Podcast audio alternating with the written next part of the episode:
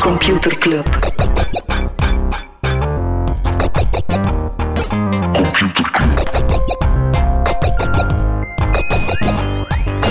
Computer Club. Computer Club.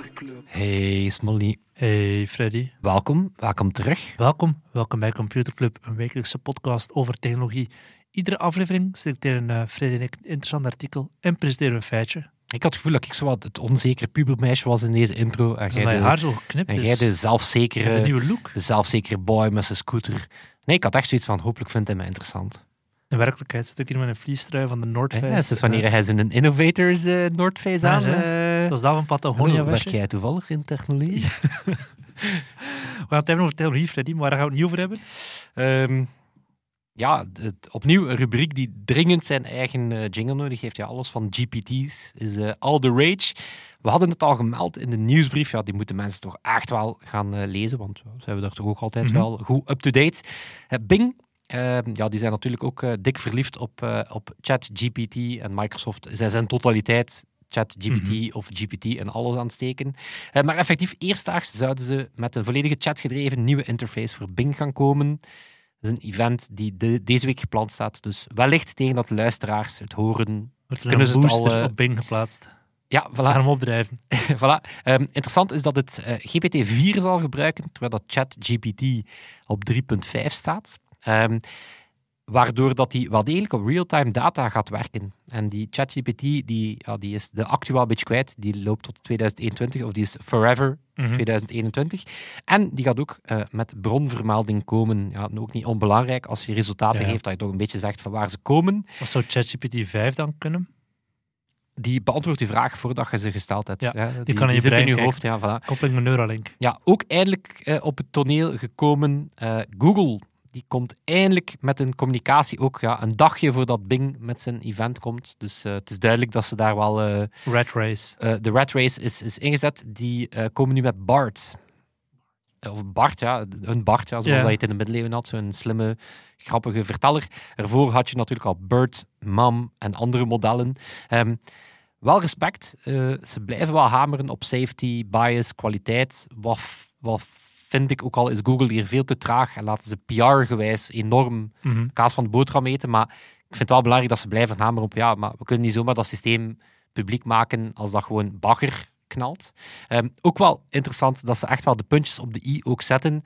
Ja, wij hebben Transformers, de T en GPT dus, uitgevonden in 2017. Het is door onze research paper dat die large language modellen bestaan. Dat is ook wel waar. Ook wel een beetje triest tegelijkertijd als ze zo van, hey, weet je nog... Ja, wij waren hier ooit relevant in. Maar ook dat, Google gaat een event doen na deze opname voor de publicatie van de podcast. Dus luisteraars weten alweer meer dan ons. Wat wij wel weten is dat Google ook $400 miljoen gaat investeren in Anthropic, wat een OpenAI-rivaal is, opgericht door ex-medewerkers van OpenAI. En dat zou onder andere beter zijn in safety bias. En hun taalmodel noemt Claude. Vind ik wel... Ja, vind ik wel. Ik zie mij wel samenwerken met Claude. Ook wel interessant is dat die investering ingezet moet worden om cloudkosten bij Google Cloud te gaan dekken. Dus het is eigenlijk basically Google die vooral gratis... Vestzak, broekzak. Ja, maar dus zeker niet oninteressant of dat die modellen gigantisch veel geld kosten om te trainen. En dan om het ChatGPT-rubriekje af te sluiten, of wat mij betreft, Baidu... grote Chinese speler, die gaat ook met een chatbot komen, Ernie. Ja, Bard en Ernie. Ik ken hem letterlijk als bullet point, Bard en Ernie. Ja. ChatGPT voelt boring. Maar Bard en Ernie en Claude, dat levert nog iets op. Ja. Waar het nooit boring is, dat is bij Twitter. Direct risico op een faillissement is afgewend. Dat heeft Elon Musk gezegd. En volgens hem is de lijn naar break-even worden nu ingezet. Dus hij heeft eerst de diepreek ingereden en gezegd, no worries guys. Vanaf nu gaan we het alleen maar bergopwaarts gaan. Maar weet ook hoe. Nee, ik weet hoe. Ah, vertel. Ja. Wat het in de nieuwsbrief ook al vermeld, de gratis toegang tot de API wordt stopgezet. Alhoewel dat hij nu al terugkrabbelt en zegt, maar goede bots mogen het wel. Dus duidelijk dat Elon Musk nog altijd niet weet hoe Twitter-integraties werken. Het lijkt mij persoonlijk ook eerder iets waarmee dat je de relevantie van je platform verlaagt, dan wel plotseling geld mee gaat verdienen. Ze hopen ook wel geld te verdienen bij brands, want die moeten binnenkort $1000 betalen voor dat gouden vinkje. per $1000 per maand? Per bedrijf, per maand. Maar wat? Ja, en $50... nee, oké, ik ga wel eerlijk zijn, per maand of per jaar. Per iets. Per tijdseenheid. En dan $50 per gelinkte account, als je zo meerdere landen hebt bijvoorbeeld. Ja. Maar wel interessant, want ja, dat was net bedoeld om de hele PR-crisis die ontstaan was door al die slechte imitatie-accounts. Nu krijgen ze dat vinkje en moeten ze binnenkort voor betalen. Maar ook jij, Thomas Molders, binnen een aantal maanden worden ook de legacy-blauwe vinkjes betalend. Mensen die het ooit verkregen hadden, dan gaan we dan moeten betalen. Ja. Weet je wat ook betalen is de nieuwe Tinder-feature, die heet Incognito Mode. En daarmee kan jij swipen en alleen de mensen die jij naar rechts hebt geswiped, krijgen nadien jouw profiel te zien. Zij zitten gewoon te lurken. Het is een premium feature die beschikbaar is voor Tinder Plus, Gold en Premium. Oké, ik snap hem niet. Wel, dus hij kan eigenlijk incognito op Tinder zitten en... dus mensen... Zolang dat ik niemand swipe, zit ik eigenlijk niet op Tinder. Ja, lijkt mij ook wel een perfecte feature voor overspel. Ja, zo van, ik zit er niet. En dan zo, oh joh, maar die... Ja. En dan is ze, oké, die mag mij wel. Van die weet ik zeker, die heeft geen connectie met mijn vrouw of man of partner. Die kan het naar hem swipen. Zit hij met plannen of zo? Nee, maar... Het voelen hij er al... Dat leek mij de use case daarvoor, toch? Want waarom zou je anders willen gebruiken? Dan wil toch net dat iedereen jouw account ziet? Ja... Chance dat jij onderzoek doet, Smolny, en dat soort dingen. Iemand moet het doen. Ik heb ook Tinder Plus, Gold en Premium. Ik weet het, als nu dat verschil is tussen de drie, maar... My damn, alle vinkjes. Yes. Alle vinkjes. Geen vinkje, of wel een vinkje. Ja, wel een vinkje voor Elon Musk. Die is zowaar vrijgesproken door de jury in de rechtszaak over zijn Tesla Going Private tweet. Opvallend vind ik dat. Dus waarover ging dat? Ja, dat hij zomaar getweet had dat Tesla van de beurs ging gehaald worden aan $420.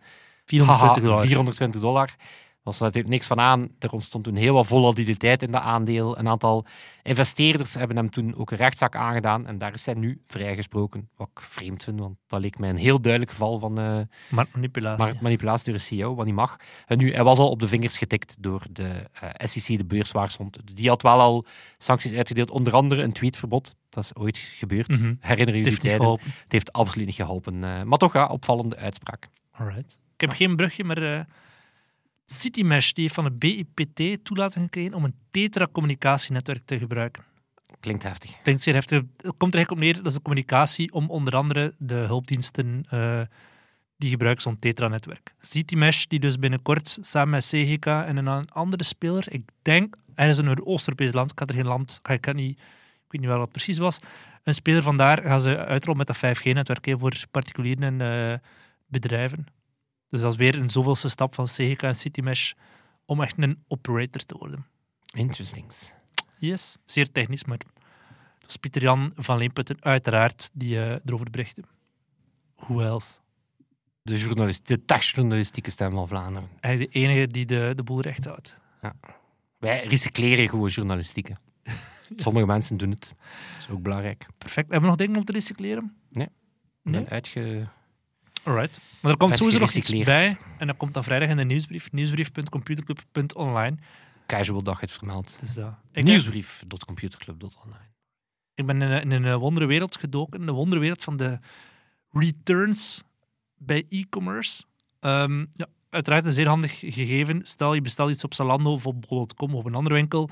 Je wil het niet hebben, dan stuur je dat terug. En vooralsnog gaat dat gratis. Daar zal misschien verandering in komen. Dat heeft uiteraard een heel gigantisch grote economische impact.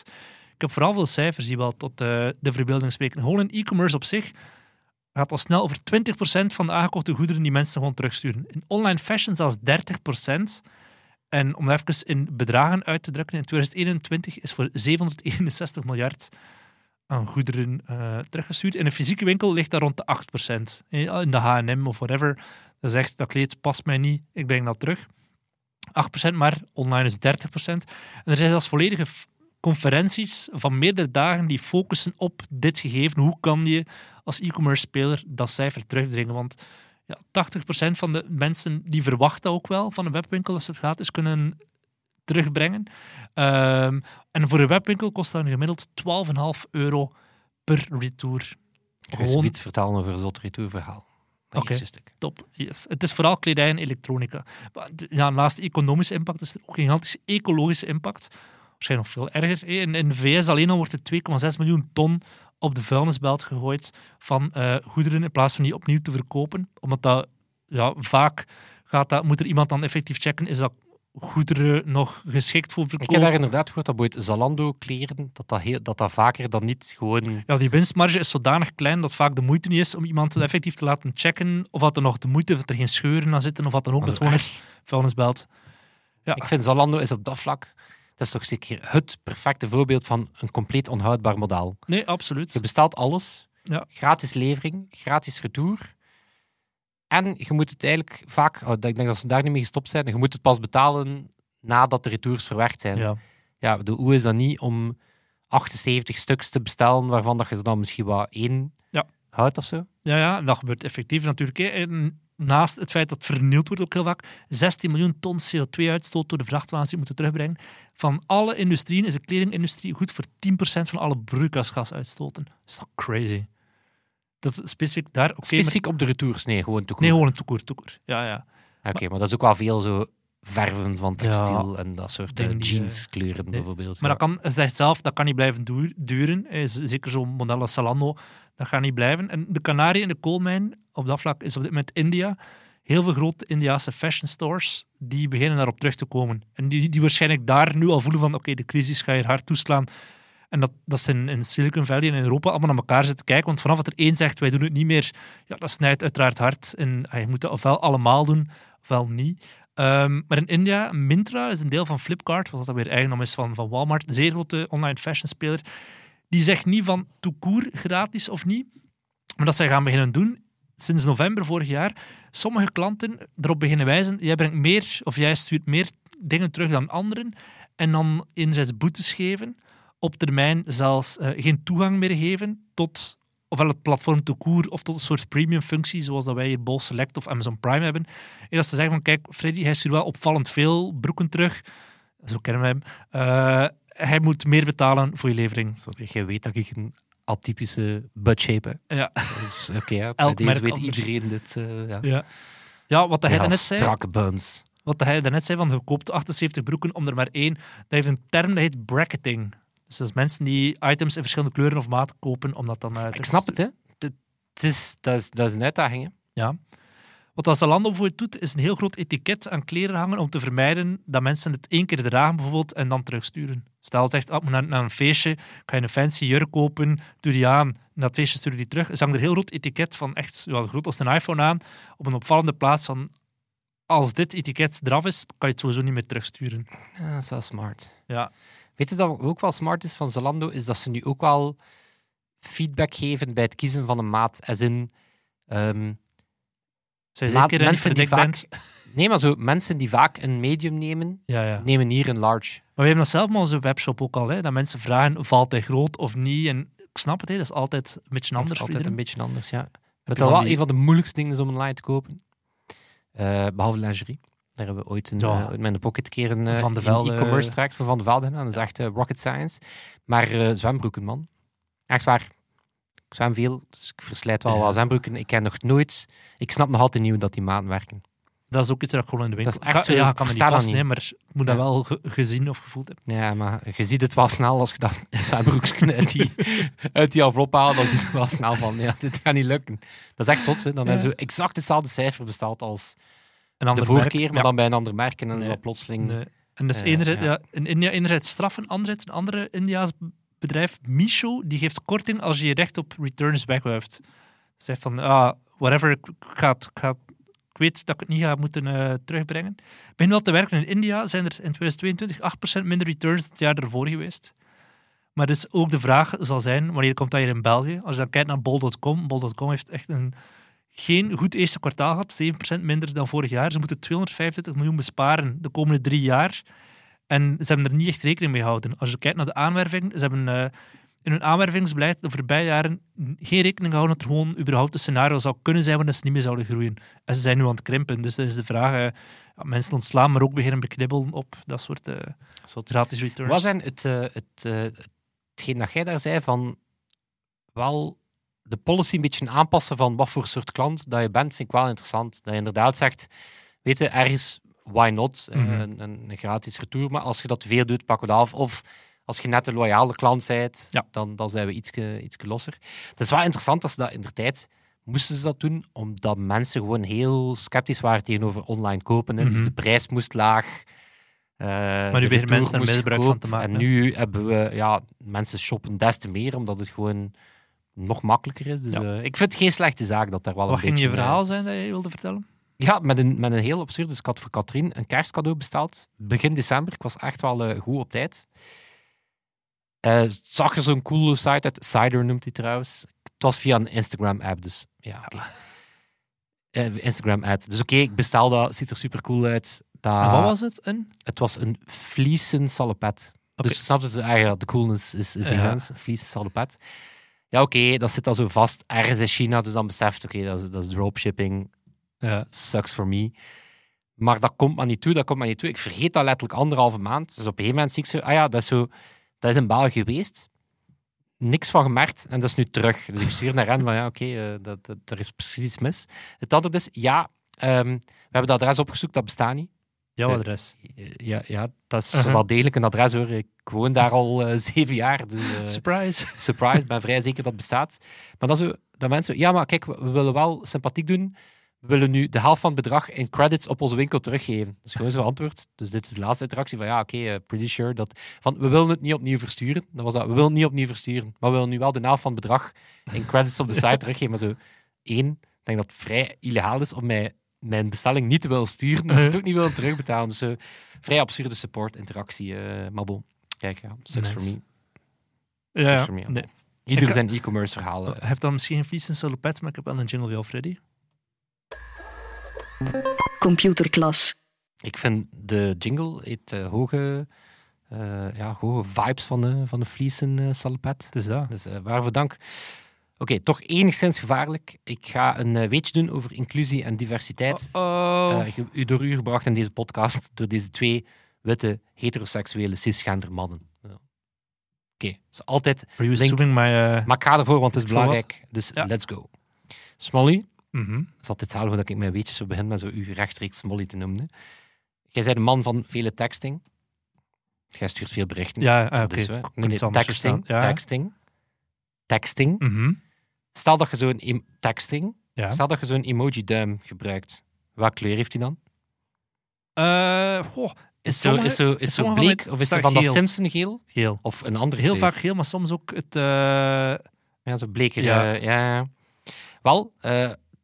specifiek een artikel lezen over die huidskleuren dat je tegenwoordig, of tegenwoordig, dat je sinds 2015 kan je door het Unicode Consortium, die de emoji-standaarden oplegt, kan je de modifiers noemen ze. Ik ben geen Simpson.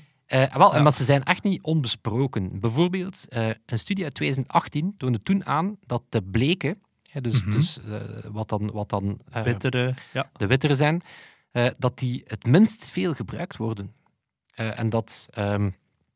witte mensen eigenlijk net vooral de gele gebruiken. Nu, waarom is dat?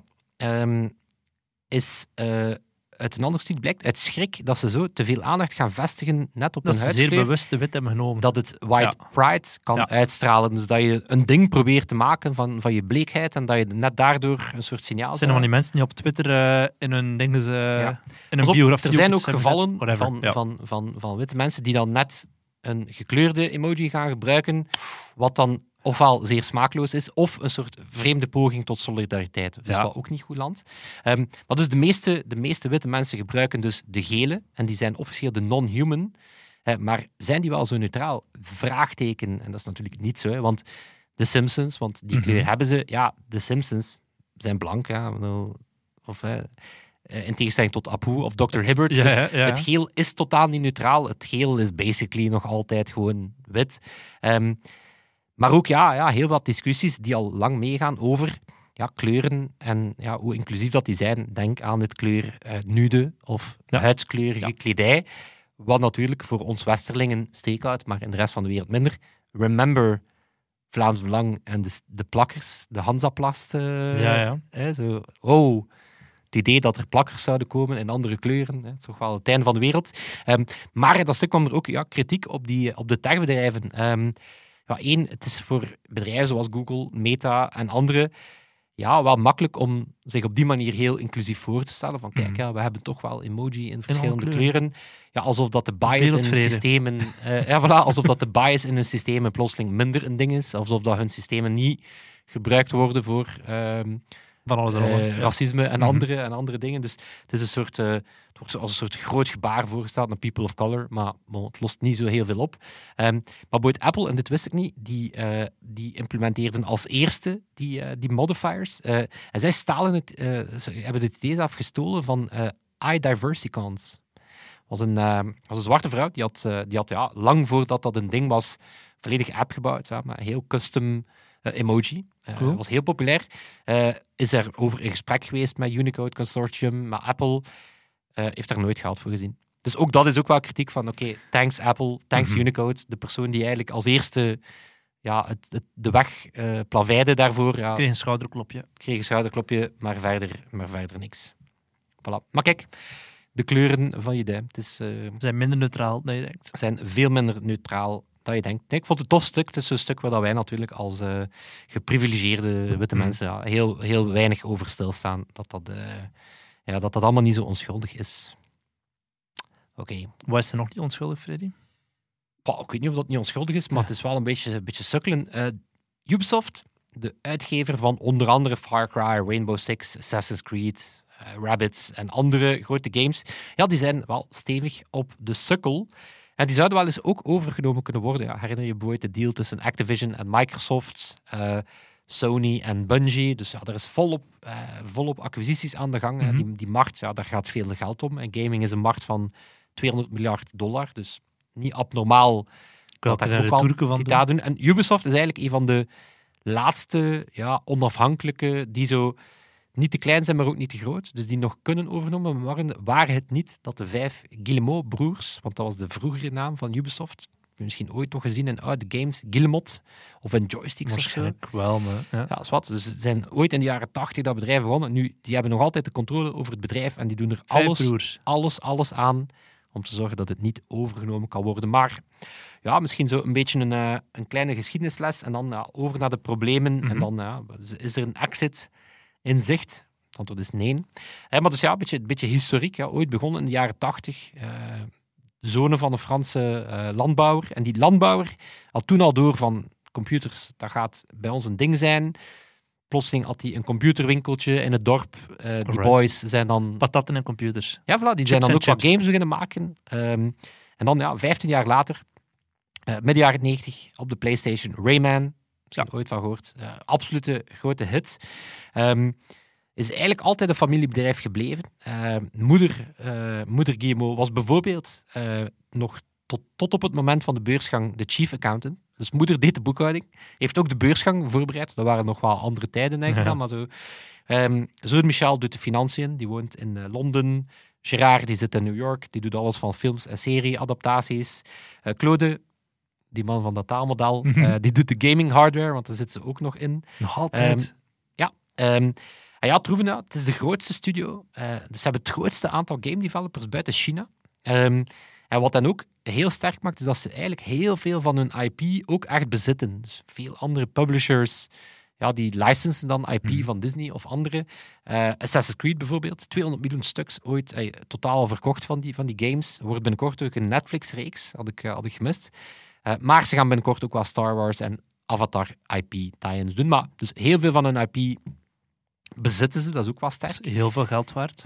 Maar het bedrijf is ziek. En waarom?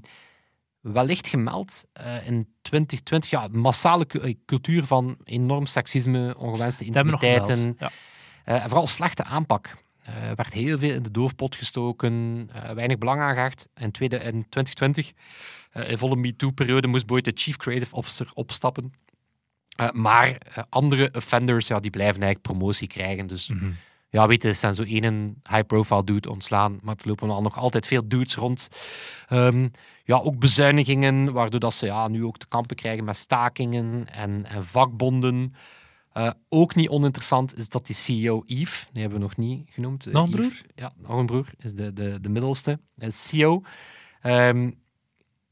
Die heeft onder andere recente bal misgeslaan wanneer dat het ging over de tegenvallende resultaten dat zij had hij een mail gestuurd naar het team. The ball is in your court to succeed in launching this lineup in time with the expected quality. And to show everyone what you are capable of.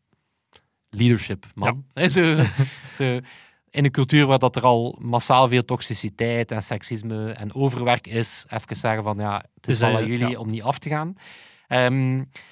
Ja, tegenvallende resultaten. Een aantal van hun laatste games, Just Dance, die Mario Rabbids combo. Dat is inderdaad niet zo'n topspel. Grote nieuwe titels, zoals bijvoorbeeld Skull and Bones, een piratenspel. Basically de boten van Assassin's Creed, maar dan zonder de Assassins. Is al voor de 6e keer uitgesteld. De Eve steekt het op thuiswerk. Ja, weet je, mensen werken weer, maar mensen werken slechter, basically. Ook tof, thuis-Eve. Ja, titels gecanceld. Ja, het aandeel staat daardoor op een half jaar tijd al op 55% lager. Dus het is wel echt een vrij val. En dat maakt hem dus ergens wel een soort prime target voor bedrijven die nog groter zijn. Microsoft, Amazon. Zou het erdoor komen, Microsoft, die hun overneemt? Maar ik denk het niet, aangezien dat Activision lijkt ook niet helemaal te gaan lukken. De jury's still out, of het moet zelfs nog voor de jury komen, maar ja, misschien zijn ze net wel al te groot, maar het is wel interessant. Maar wat hebben ze vooral gedaan? Ze hadden in 2018 hadden ze voor het eerst een takeover, een hostile takeover. Was toen iemand van Vivendi, dat is nog zo'n grote publisher. Die was zich beginnen inkopen. En wat hebben ze toen gedaan? Ze hebben toen Tencent zich laten inkopen aan gunstige voorwaarden om te zorgen dat beetje tegenwicht. En ze hebben dat nu opnieuw gedaan. Dus, opnieuw Tencent. Ze hebben 49% van hun eigen aandelen, dus de broertjes hebben 49% van hun aandelen verkocht aan Tencent, waardoor dat Tencent en de Guillemot-familie samen 25% van de aandelen en 30% van het stemrecht bezitten. Dus dat noemen ze dan een poison pill. Wat betekent dat? Er zou al een heel zot offer moeten komen. Nu, het aandeel staat ook laag. Dus het kan wel, maar het zou wel heel zot moeten zijn om dan 70% van de andere aandeelhouders, want die 30% gaan het heel lastig maken. Dus, maar het zou wel kunnen, want het is volop aan de gang. NetEase, nog zo'n grote Chinese publisher die wij iets minder goed kennen, was tot voor kort de uitgever van alle World of Warcraft en andere Blizzard-titles in China. Die hebben ze onder andere Quantic Dream overgekocht van Control en zo. Dus ja, maar Ubisoft is hoe dan ook, los van het feit van krijgen ze een nieuwe aandeelhouder, gaan die broertjes daar, zitten ze daar nog altijd stevig op de plek of niet? Ja, dat is ook wel zo'n beetje triestig. In dat artikel was dan zo'n foto van zo een racing sim, zo van die racebak, waar dat dan zo van die 60-jarige mannetjes in zitten. Dat is ook wel schattig, maar ze doen het. Allee, de ene broer is daar effectief nog altijd actief baas van, dus ze zitten wel nog actief in het bedrijf. Maar het is dus wel een bedrijf dat stevig op de sukkel is, zowel qua cultuur als qua titels die het meer goed doen, als qua vertragingen, qua nieuwe titels. Een beetje het Anderlecht van de gamingwereld. Ik volg het basketbal te weinig om... Zijn ramp. Ja. Geen ramp en wel nog altijd een zeer betrouwbaar bedrijf. Toon en Sebastiaan. Toon, die deze week de mix doet, zijn we heel dankbaar voor. Voor wie zijn we ook dankbaar? Onze vrienden van de show. De 12e man. Onze vrienden van de show die onder andere ook op onze Mastodon-server welkom zijn. Absoluut. Dus Mastodon is wel weer een momentje aan het beleven. Dus het is weer lekker gezellig. En onze vrienden van de show die kunnen op onze Computer Club server. Wat betekent dat ze nog altijd met iedereen op Mastodon kunnen interacten. Maar ze hebben wel een hele coole @computerclub.online username. Hoe wordt je vriend? Veel kans dat je gewoon je voornaam kan claimen. Wat op Twitter heel moeilijk was. Word je vriend via vrienden.computerclub.online. Kan je ofwel maandelijks of jaarlijks steunen, of je koopt gewoon een patchje of een muts of een t-shirt of een trui. En dan ben je er ook. Hoor je bij de club. En dat zal het zijn. Tot volgende week. Yo.